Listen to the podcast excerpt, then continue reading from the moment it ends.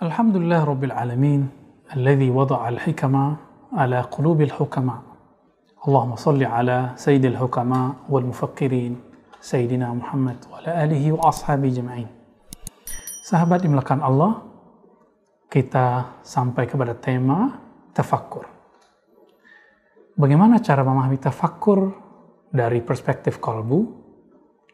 Maka kami berikan sebuah ilustrasi yang disampaikan oleh Imam Al-Iz atau Izzuddin bin Abi Salam dalam kitabnya Halil Rumus wa Mafatihul Kunuz. Apa kata beliau? Anal khalqa kullahum atfal fi hijri tarbiyatil khalq sebenarnya semua makhluk itu dalam tarbiyah Allah SWT diperlakukan seperti anak kecil. Jadi kita ini seperti anak kecil. Bayangkan kita dulu kecil, apakah langsung diberi nasi? Waktu kita kecil diberi ASI atau nasi? Sahabat jawab sendiri, tentu kita diberi ASI. Kenapa? Karena nasi belum cocok untuk jadi makanan bayi ketika beranjak jadi anak-anak diberilah bubur. Karena anak-anak balita tidak lagi pantas, tidak lagi cukup, tidak lagi bisa memenuhi kebutuhannya jika diberi ASI. Berlanjut nanti jadi anak-anak lebih dewasa lagi, remaja, sampai kemudian seumuran seperti kita. Apabila analog ini bisa dipahami, maka hubungan kita dengan Allah boleh secara akliyah boleh disebut hubungan tafakkur, hubungan renungan. Bagaimana kata merenunginya? Allah Subhanahu wa taala memberikan ma'rifat, memberikan pengenalan sebagai gizi kolbu, gizi rohani tergantung umurnya. Namun sayang sekali hari ini kita sampai sudah sedewasa ini masih dijebak dengan Tuhan pencipta alam tapi masih bertempatkah dia atau Tuhan yang divisualkan dengan visual-visual yang terbatas. Sahabat dimulakan Allah, ketika orang masih memvisualkan Tuhan, apa bedanya dia dengan anak kecil yang mengatakan Tuhan di atas? Tuhan oh, bisa begini, begitu, dan itulah bayangan anak kecil. Dan itulah makanan rohaninya. Yang penting dia percaya Tuhan. Bahkan Anak kecil itu cukup dia bersyahadat la ilaha illallah, dia sudah dianggap canggih dan luar biasa. Namun, ketika orang beranjak dewasa, tidak cukup dia hanya melafalkan syahadat, tidak cukup dia hanya berzikir, dia harus mentafakuri apa yang dia zikirkan. Oleh sebab itu, salah satu syair yang dinisbatkan kepada Abu Yazid Al-Bustami, apa kata beliau? Jika telah bertemu dengan sang kekasih, maka zikir pun menjadi dosa Kenapa? Karena zikir adalah hubungan antara hamba kepada Allah yang terasa gaib. Allah yang gaib. Apa arti gaib? Zat yang tidak bisa dilihat di depan mata. Sahabat yang makan Allah, batin manusia adalah sesuatu yang unik. Batin kita inilah sebenarnya makhluk alien yang ada di bumi. Yang dia kemudian diinstal oleh Allah Subhanahu wa taala ke tubuh ini dengan cara yang sangat sempurna sekali. Susah-susah kita mencari UFO, benda terbang, makhluk alien. Ternyata alien itu kita sendiri. Kita berasal dari alam lain. Kalau boleh kita sebut planet arwah. Kemudian Allah kirimlah kita ke negeri ini. Negeri dunia. Disebut darut dunia. Negeri dunia. Apa arti dunia? Dunia adalah negeri yang dekat.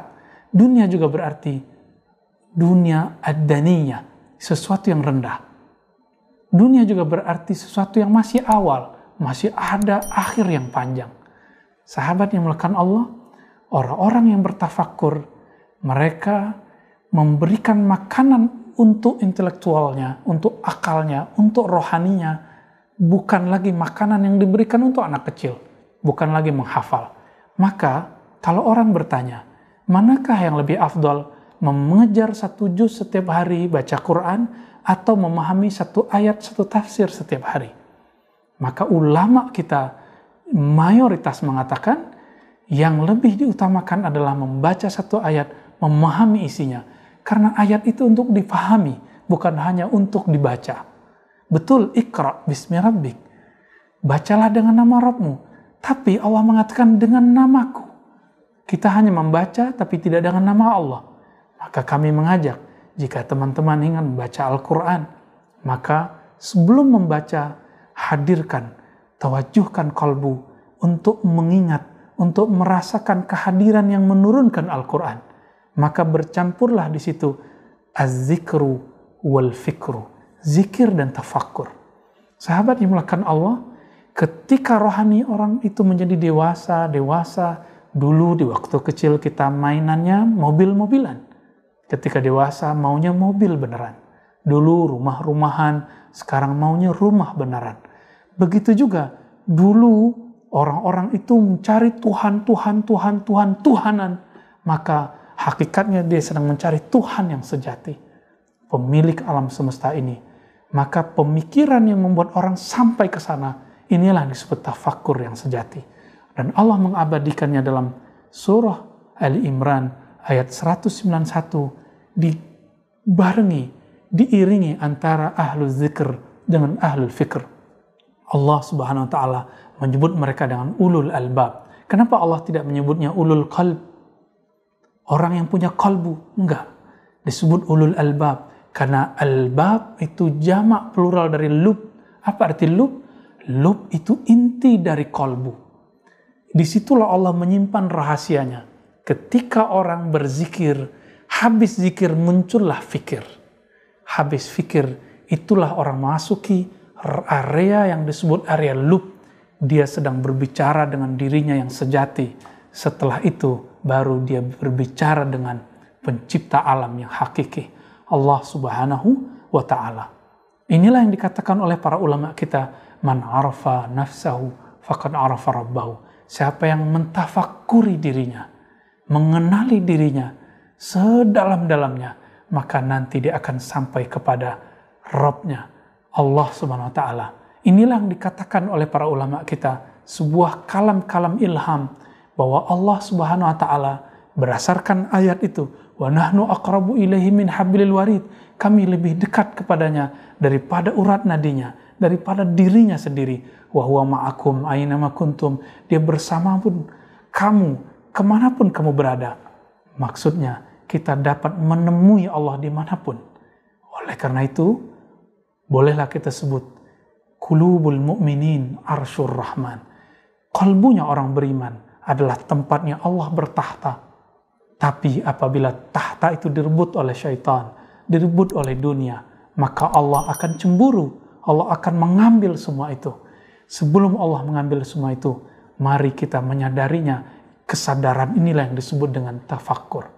Mari mengenal diri, maka kita akan kenal Rabbul Izzah, Allah Subhanahu wa taala. Kepadanya lah kita menghubungkan diri, kepadanya lah kita memperbudak diri sehingga disebut ana abduka wa anta rabbi. Aku adalah hambamu, aku adalah budakmu, engkaulah tuanku. Inilah makna Rob. Mari bertuan kepada Tuhan hakiki. Allah, Rabbul Alamin. Yang kita ulang 17 kali setiap salat. Alhamdulillahi Rabbil Alamin. Assalamualaikum warahmatullahi wabarakatuh.